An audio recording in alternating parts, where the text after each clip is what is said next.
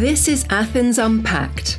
I'm Sofka Zinoviev, and in a series of podcasts, I'm continuing my long quest to understand this fascinating city. Athens Unpacked is made for This is Athens, the official visitor's guide to the city.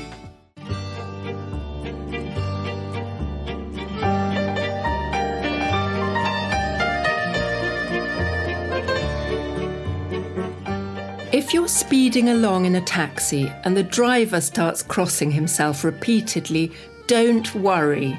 The likely explanation is that you're passing a church.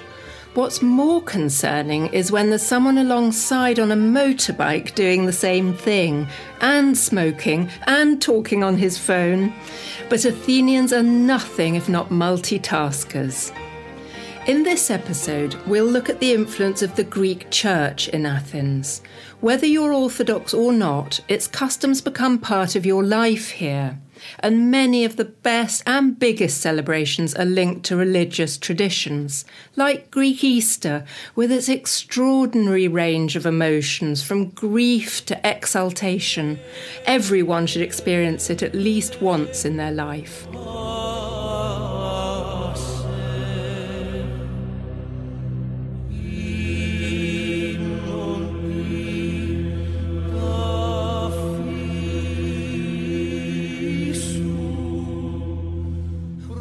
Anywhere you go in the capital, there's a church nearby. From the imposing 19th century cathedral to jewels like the so called Little Cathedral that's sitting right next to it. Many of these older Byzantine churches were made using stones and columns from ancient buildings, and frequently they're built over pagan temples. The intimate entwining of historical eras is staggering. You see it in the masonry, but it's also because the invisible elements of faith are continuing through the ages, in the same place, whatever the god. I love going inside churches, especially the smaller ones, and I'm not alone. You see people nipping off the street and taking refuge in the dark, cool interiors. They may be strolling down Ermou or Hermes Street with their carrier bags, and they'll slip into Kapnikarea. This is a thousand year old church that sits bang in the middle of the busiest shopping road in town. Follow them inside, and they'll probably light a slender beeswax candle. And they'll say a quick prayer before an icon of the Panagia or Virgin Mary to whom the place is dedicated.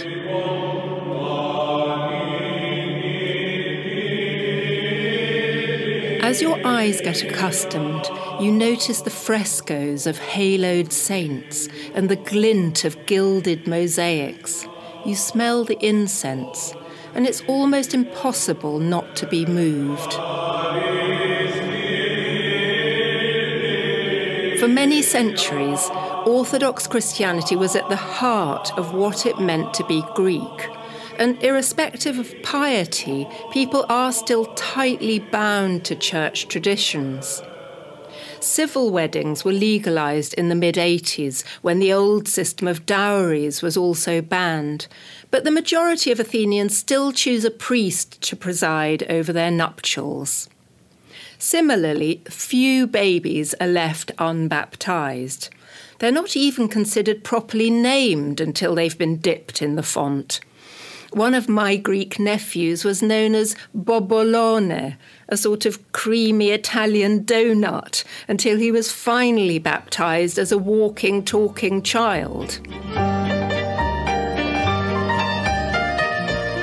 As in life, so in death, there's been a breakaway from the Orthodox ban on cremation, and recently Greece's first crematorium opened north of Athens. But the old traditions of burial die hard. Sorry. A black hatted priest and a sanctified grave is still how most people choose to bid farewell to those they love. To get an idea about death in the city, we're going to the finest and most famous graveyard. It was built when Athens became the capital in the 1830s. I'm going to meet the magnificent American poet A.E. Stallings. Alicia has been in Athens for over 20 years. She lives here with her Greek journalist husband and their two children, just down the road from the first cemetery. She's a multi award winning poet and a translator and a critic. She's been a Pulitzer finalist and she's received a MacArthur Foundation so called Genius Grant. And amidst all this, she's volunteered for many years with refugees. This is obviously a place of great sadness. We come here to bury people who are cherished, but it's also a bit like a beautiful park. We see lovely sculptures and all kinds of things. It is really a sculpture garden. Some of the most famous Greek sculptors, including Halepas, have work here. So, in some ways, it's almost like a museum. And those sculptors are in turn buried here. And to me, I think I often feel maybe comforted by being here. Maybe it's the long view of mortality, but I think uh, the main emotion I get here is love. I feel that these stones are about loving and remembering people and about one generation talking to another. There's sometimes also playfulness. I mean, I think during lockdown it has been a place where people have come to breathe some fresh air. Certainly, I mean, this is a, it's a great place for a date, you know, to to to walk. There's a beautiful view of the Acropolis if you know the secret way to get to it.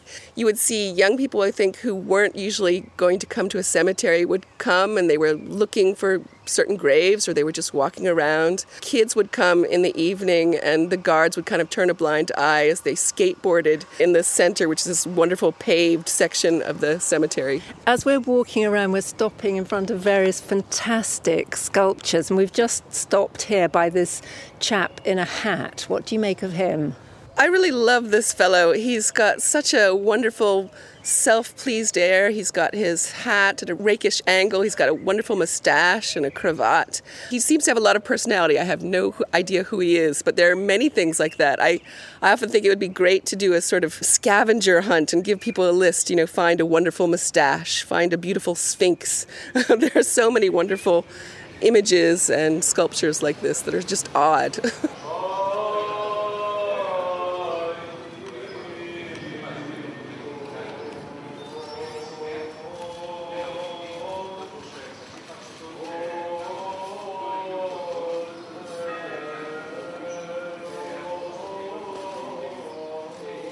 You've said that you could write a history of modern Greece through the funerals of the poets buried here. What did you mean by that? Well, there are two particular funerals that punctuated modern Greek history that were the funerals of poets. The first is Kostis Palamas, who's kind of a national Greek poet, and he died during the German occupation. So when his funeral happened, it was a way for people to gather and protest that occupation under the guise of honoring this poet. And then again, when Greece was under a dictatorship, you had the Nobel Prize winning poet George Seferis die. And again, that funeral had something like 100,000 people, was itself a catalyst, a way of marking displeasure with the authorities. That was a recording of Seferis's funeral.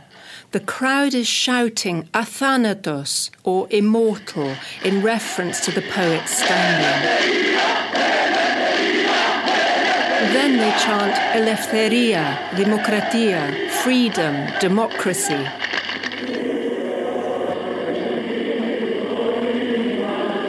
The crowd also sang a song by Theodorakis. The lyrics are a poem by Seferis called Denial. It became a resistance anthem during the junta, and here it is, sung by the great Grigoris Bithikotsis.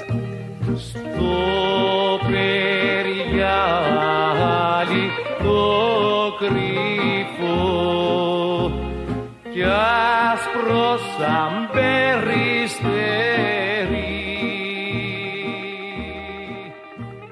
We've just come close to the main gate now, and this is where some of the big stars are buried. Who do we find around here? Well, we have prime ministers, we have archbishops. We're standing next to Melina Mercouri's monument, which is large in terms of real estate, but I think relatively modest compared to some of the fantastic sculpture around us. She has a kind of severe stone. Of course, she's a movie star, but was also famous as culture minister for her efforts to get the Elgin marbles repatriated to Greece. So the stone has a kind of, I think, almost um, Parthenon marble kind of severity to it.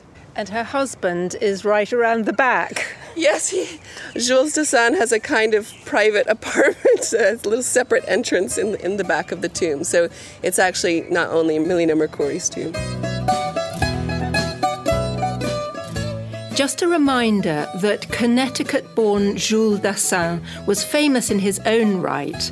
Among the many films he directed was Never on Sunday. In it, he also acts. He's the innocent, if intellectual, American to Mercouri's open hearted Piraeus prostitute. We've stopped in front of one of the more famous sculptures in the cemetery. This is called the Sleeping Beauty. It is the tombstone of Sofia Afendaki, who died at 18 years old. And it's a beautiful sculpture. She's reclined on a pillow, clutching a cross to her breast, but she looks like she's asleep and almost as if she's breathing. The detail and the, the lifelikeness are amazing. Visitors to the cemetery always stop by her grave, and someone always has put a fresh flower in one of her open hands, so that's very lovely. She's the work of a very famous Greek sculptor, Halepas, who is a marble worker from the island of Tinos, which is famous for its marble workers. And he is buried around the corner from her we're moving between the sublime, the ridiculous, and the humorous with every step we take. I mean, it's an amazing range of emotions. Um, right now, we're standing before one of the, the male angels here, who is nude with a bit of drapery in the important places. And he has a startling resemblance to me to Benedict Cumberbatch. I don't know if we all agree to that. And in this quiet spot where all we can really hear are the birds singing and a little rumble in the distance, you're going to read us one of your poems. Mornings I walk past the first cemetery of Athens. Like a widow, every day the gray dawn comes to the proto necrotafio and sweeps the crumbs of night from tombstones and the marble busts. The stonecutter in his workshop contemplates chisel in hand, the blank face of clean slates, the waitress at the cafe mops and dusts. A priest sits at his newspaper and tarries over the headlines and obituaries. Soon the mourners gather there to drain the thick black liquid to the bitter grain. At the office of endings, a hunched man taps his thumbs. Four diggers play a hand of cards to kill a little time Two withered florists fill the old foam wreaths with new chrysanthemums. After saying goodbye to Alicia, I wandered down onto Anapavsios, the street of eternal repose. It's busy with flower shops and marble carvers, trades that have always accompanied Athenian death. In fact, for those interested in the long view, I'd recommend the Keramikos Cemetery. It dates back millennia and is one of the prettiest ancient sites and one of the least well known. Keramikos is named after the area where the potters or ceramicists lived. Like the modern First Cemetery, it's a tranquil and fascinating sculpture park. On Anapavsios Street, I paused outside what looks like a pastry shop. Only all the cakes are formal and white, a bit like the base of wedding cakes, and they're decorated with sugared almonds and sometimes a name. This is Papios, the most famous confectioners of koliva, or food for remembering the dead. Traditionally, koliva was made at home for memorials. These mnemosina take place three days, nine days, 40 days, and a year after any death. You boil wheat, an ingredient symbolic of the resurrection. and you add pomegranate seeds, something associated with death's presence in life, since Persephone ate them and condemned herself to spending half the year in Hades. Koliva also includes sugar, spices, parsley, and nuts. And some version or another has been handed out to mourners for as long as anyone knows. To find out more, I went inside Papios to meet Dimitris Papios. There τεχνική την οποία την γνωρίζω και εγώ από τον πατέρα μου. Athenians became too busy to make their own, he explained. And now he is the fourth generation of Koliva confectioner since the family business started in 1925. I asked whether they'd provided Koliva for any famous names and learnt how many of the great and the good of Athens are their clients. Ναι, βέβαια. όλα τα μνημόσυνα σχεδόν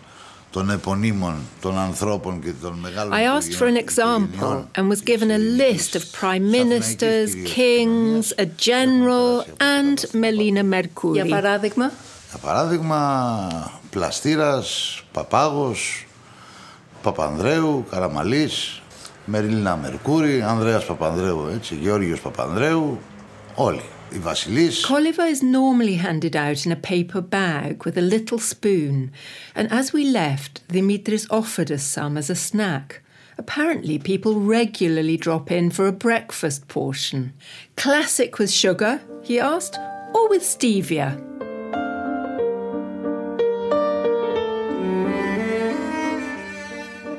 Some aspects of Orthodox Christianity are obvious in Athens, like the churches or the tombs, but there's a whole network of relationships that the casual visitor won't spot. It's what anthropologists call spiritual kinship, and however modern life gets, it's still fundamental to Athenians.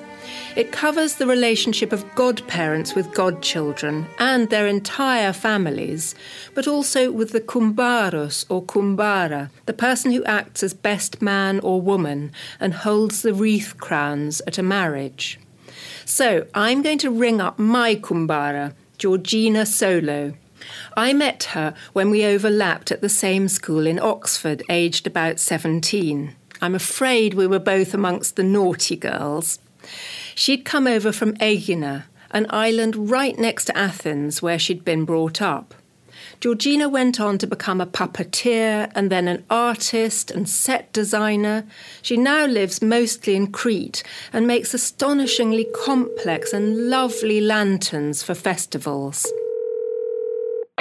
Yasu Kumbara. Yasu Mutikanis.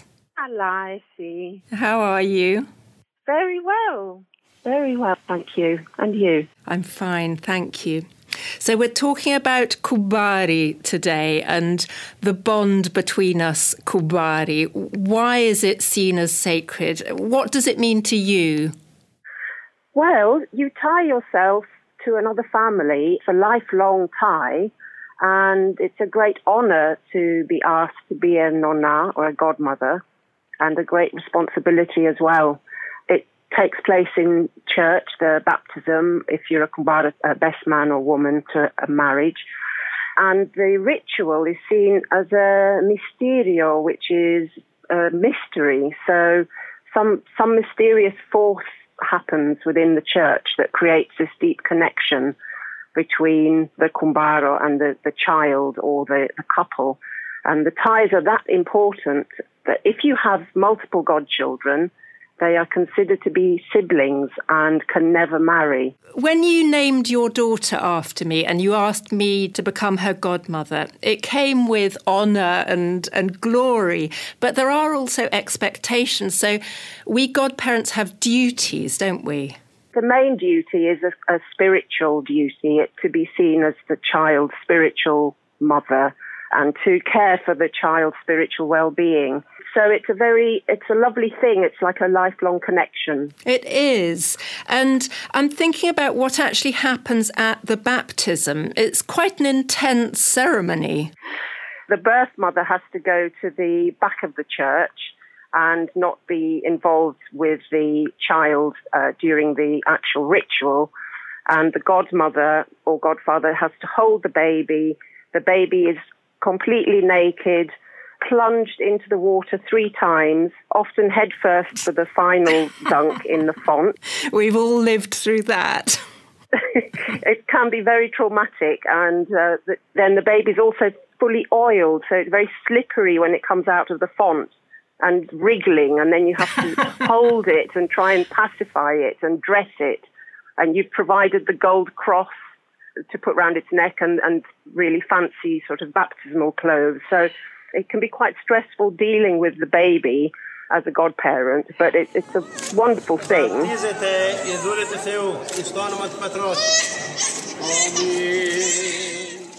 And the kumbarus, the kumbara, whether it's a best man or woman or a godparent of your child, it's a very close relationship, isn't it? And you recently sent me this marvellous song.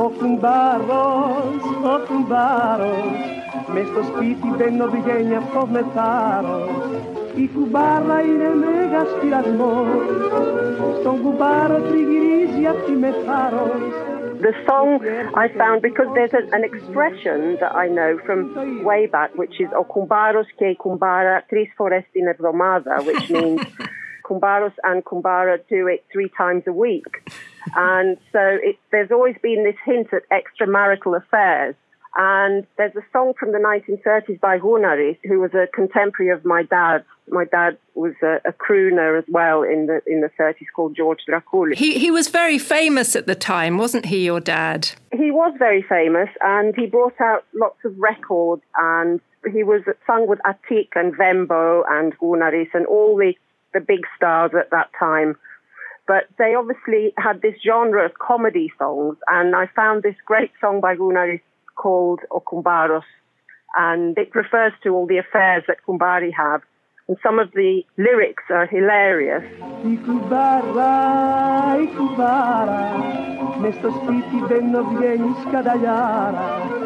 Ikubara, Ikubara, inedigo psichikara i catergara. Occasionally, an adult is baptized into the Orthodox Church, usually because they're not Greek. I'm going to see Chris Humphreys to find out about his experience. Chris is a British cellist with a prestigious Athenian orchestra. More on that in the next episode. He's married to a Greek, and we're meeting near where he lives in central Athens. It's an area named after one of the biggest churches in the Balkans, Agios Panteleimonas. We're inside the huge church of Agios Panteleimonas, which is where, Chris, I think you had a very interesting experience some years back. It wasn't something I would have ever dreamed of, but in order to get married uh, where I wanted to in a church on the island of Naxos, I first needed to be baptized. And I thought I would come here, sign a couple of bits of paper in a small office and that would be that. I would be Orthodox. But no, my wife organized it behind my back to the point where she brought all the necessary equipment, which included a swimming costume, towels, etc.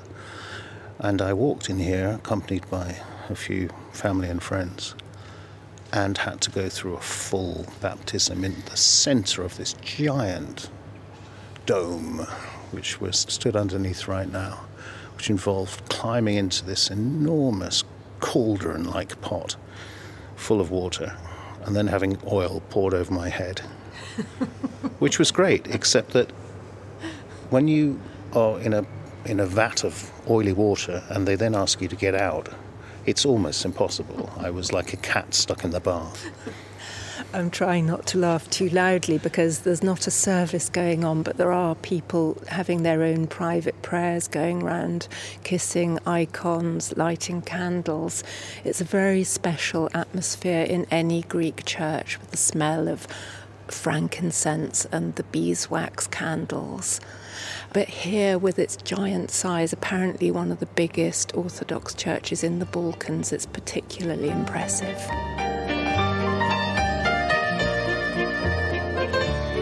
Chris didn't mention whether he had a godparent, but that would have brought them a lifetime of responsibility, as Mai Kumbara mentioned. At Easter, not only do they provide the lambada or decorated candle, but new shoes, a gift, and possibly money. Above all, he or she must remember the godchild's name day, the day your saint is celebrated. Naturally, everyone with the same name shares a name day, and there are certain dates in the calendar where Athenians must run through their contacts and make dozens of calls if it's a common name like Yorgos George, or Eleni, Helen.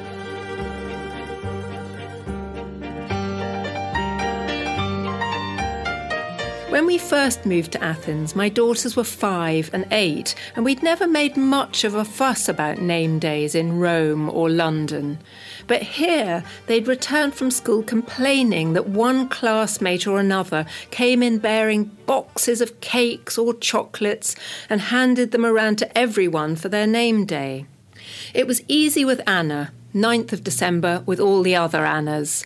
Lara was harder, but Saint Larissa turned out to be on the 26th of March, and she was soon able to celebrate both her birthday and her name day along with everyone else. Even an Agamemnon or an Antigone has their day, and at the very worst, All Saints' Day comes into play.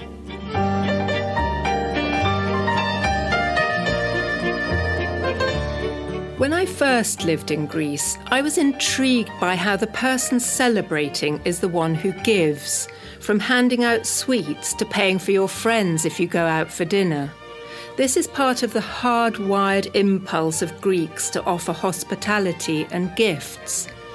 You may notice Athenians having ferocious rows over the bill at a taverna. But don't imagine it's about who should contribute less, as it may be elsewhere in Europe. Here, it's always a competition over who can pay it all. Many a fake trip to the toilet disguises a sneaky settling of finances. And the beneficiary of this generosity won't say thank you, but will growl, well, next time it's mine.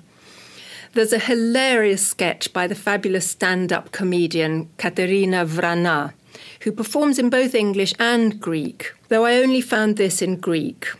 She's ruthless on how in England people fuss over who ate less and who should therefore pay less, while in Greece, this is what ensues when the waiter announces that the bill has already been settled by their friend. Όχι, το πλήρωσες εσύ περασμένη φορά. Δεν γίνεται κατάσταση αυτή. Έτσι είναι. Anthropologists argue that hospitality and giving gifts is a way of gaining status of getting the upper hand in a relationship, or of setting up an expectation of reciprocity.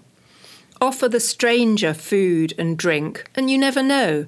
At the very least, do as you would be done by, and you might expect the same when travelling. Greeks argue they've been acting like this since Homeric times. The relationships and rituals of the Church are deeply entwined with older customs and beliefs. Having the evil eye removed in a little home ceremony combines Christian prayer and the belief that an envious glance in the street can provoke nausea or aches. You may notice babies with a little glass eye pinned onto their clothes. It's a precautionary tactic against admiring glances. And whether or not they know how useful they are, tourists love these as trinkets. Souvenir shops are stuffed with a huge variety, and I highly recommend buying as many as possible.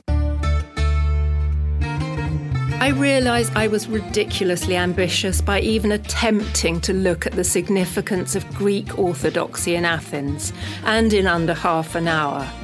But I'll try to cover almost as much next time in the final episode. Unpacking the wildly varied art scene, we'll learn about the massive cultural foundations of Onassis and Niarchos, and how these famous ship owners were once rivals in love and life. We'll talk to a cellist from the prize winning Camerata Orchestra, and we'll go in search of street art and buskers. I am Sofka Zinoviev, and you just listened to Athens Unpacked for This is Athens, the official visitor's guide to the city of Athens, online at thisisathens.org. You can find all episodes of Athens Unpacked on Spotify, Apple Podcasts, or any of your favourite podcast apps. Athens Unpacked is a production of pod.gr. Thanks to Katerina Bakoyani for her endless support. Producer Michalis Kamakas. Sound engineer Chrisa Kurenda. Director of Productions Elena Dimitraiki. Assistant producer Lara Papadimitriou. Original theme music by Anna Papadimitriou. This podcast is funded by Greece and the European Union.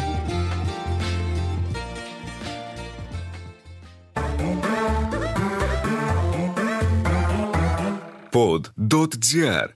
Sounds good.